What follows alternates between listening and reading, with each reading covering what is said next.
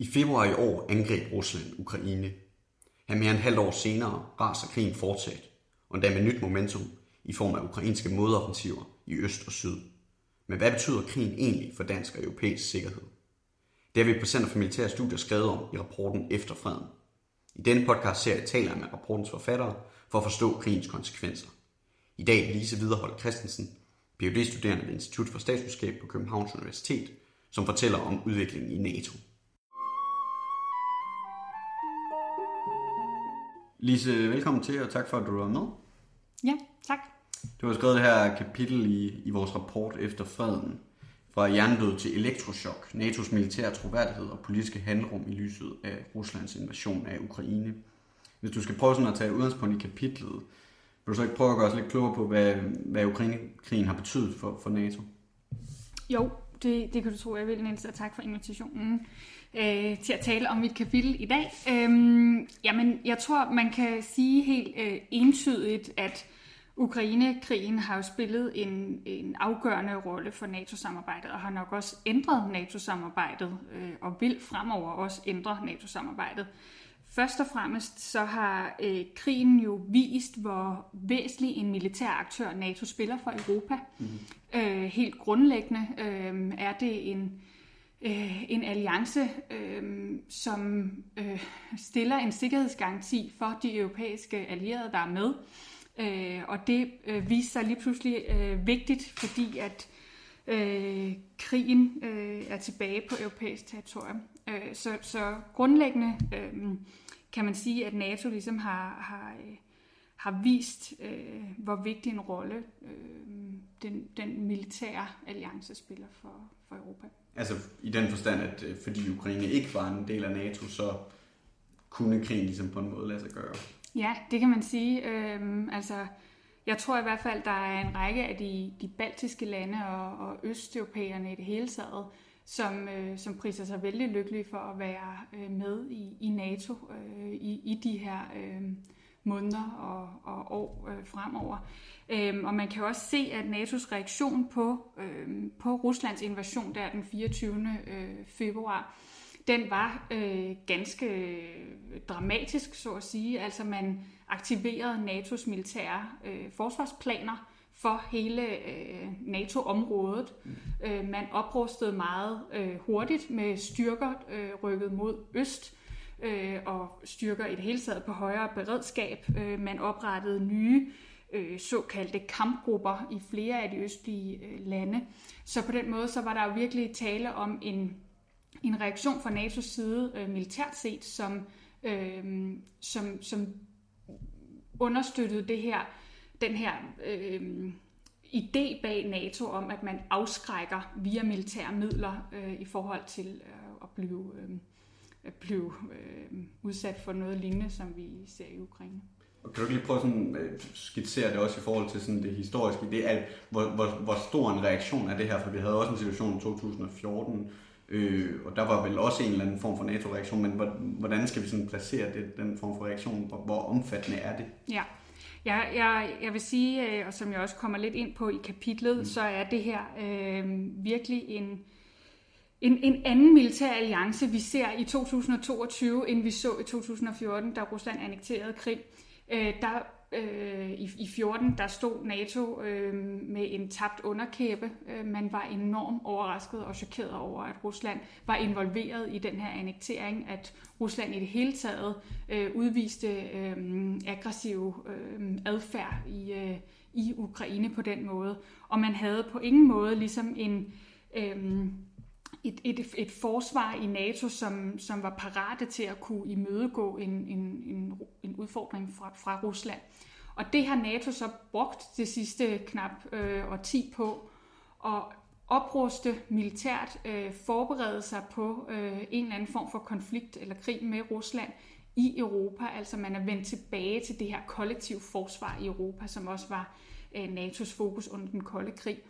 Øhm, og det kan vi virkelig se, synes jeg, i, i 2022, hvad det så faktisk har betydet for, for NATO. Man har været meget mere klar, man har kunnet træffe beslutninger meget hurtigt, Øhm, og man har også udvist et sammenhold, som man slet ikke så i samme grad i 2014, hvor der var langt større splittelse mellem de allierede i forhold til, hvad, hvad NATO's rolle reelt set skulle være i forhold til øh, annekteringen af Krim.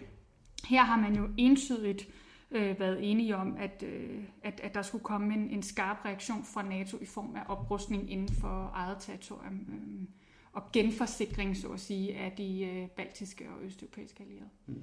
Det handler også, også lidt om, tænker jeg, den, den militære side af det, eller meget om afskrækkelsen af forsvaret, men der er selvfølgelig også, det taler vi også om i kapitlet, nogle politiske implikationer, nogle mm. politiske konsekvenser. En af de mest umiddelbare er jo, at, at øh, Sverige og Finland har, har, har i hvert fald øh, søgt om at komme med og er i gang med en proces lige nu. Øh, hvad, hvad, hvad er det for en, en proces, der foregår lige nu, og hvad er måske implikationerne eller konsekvenserne af det mm. øh, for NATO, og, og måske også især i, i, i Norden eller ja. i Østersøen?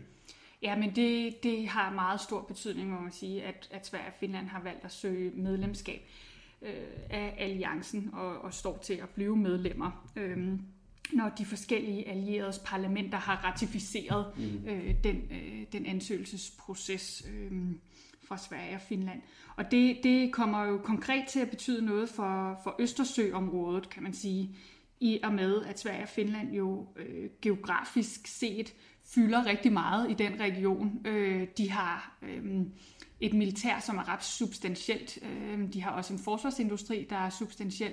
Så der kommer jo nogle øh, to nye medlemmer, som rent faktisk er øh, sikkerhedsproviders, som det hedder, altså at de øh, bidrager med, med sikkerhed sammenlignet med flere af de allierede, der er blevet optaget de seneste par år. Øh, nogle af, af de, de Balkanlande, vi har set. Øh, så er det her jo to øh, jamen sådan militærkapable øh, allierede, der kommer ind. Øh, så på den måde, så tror jeg, at man, øh, som, som jeg tror, Jens Stoltenberg, generalsekretæren, har omtalt det, at, at Østersøområdet og Østersøen, jamen altså det bliver et NATO-hav fremover. Og det har været et, øh, et ømt punkt for NATO øh, i, i, i det sidste årti faktisk i forhold til, at man har været usikker på, om man fra NATO's side reelt set kunne forsvare de baltiske lande, om man kunne øh, komme ind i Østersøen overhovedet. Øh, øh, øh, i, i tilfælde af en krise med, med Rusland. Og det ændrer sig nok med øh, Sverige og Finland, der, der, der kommer til at, øh, ja, at ændre den dynamik, fordi man simpelthen kommer til at være i, være i overtal, så at sige. Ja.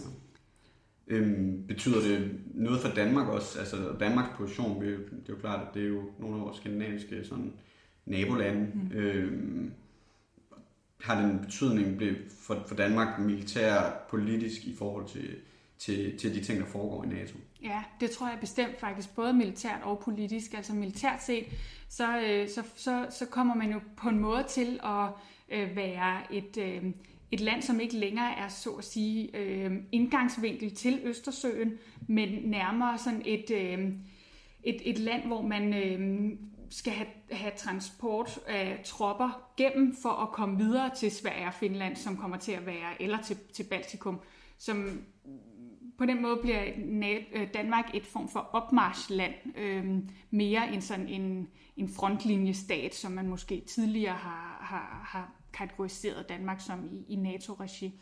Så militært set kommer det helt klart til at betyde noget. Politisk set tror jeg sådan set også, altså det er klart, der kommer jo to øh, to lande ind, som er meget lig Danmark, og som forventeligt kan have nogenlunde samme øh, strategiske interesser som Danmark, både hvad angår Østersøen, men måske også den arktiske region. Og det, det, det kan man jo danne et politisk fællesskab øh, sammen med de øh, lande, og, og Norge og, og Island selvfølgelig også. Øhm, det kommer måske også til at sætte Danmark i en ny øh, situation i den forstand, at man øh, kommer til måske at skulle konkurrere lidt om at være... Øh, være det her øh, sådan nordiske, øh, brobyggende, øh, konsensusskabende land, som, som Danmark virkelig har, øh, har, har påtaget sig de seneste par år i NATO. Nu kommer der jo to lande ind, som nok har lidt samme profil, som også er, er de her øh, konsensusbyggere og brobyggere og har en nær relation til USA også. Øh, så på den måde kommer der måske til at være lidt kamp om, øh, hvilken rolle øh, skal Danmark øh, spille i forhold til de to lande, og spille i forhold til NATO-alliancen og USA heri. Og det var altså Lise Viderhold Christensen, phd studerende ved Institut for Statskundskab på Københavns Universitet, der har fortalt om Ukrainekrigens konsekvenser for NATO. Du kan læse mere i rapporten Efter Freden, der kan downloades på CMS hjemmeside. Og husk også, at du kan følge centerets arbejde på Twitter, Facebook og LinkedIn. Mit navn er Niels Bjørelsen. Tak for, at du lyttede med.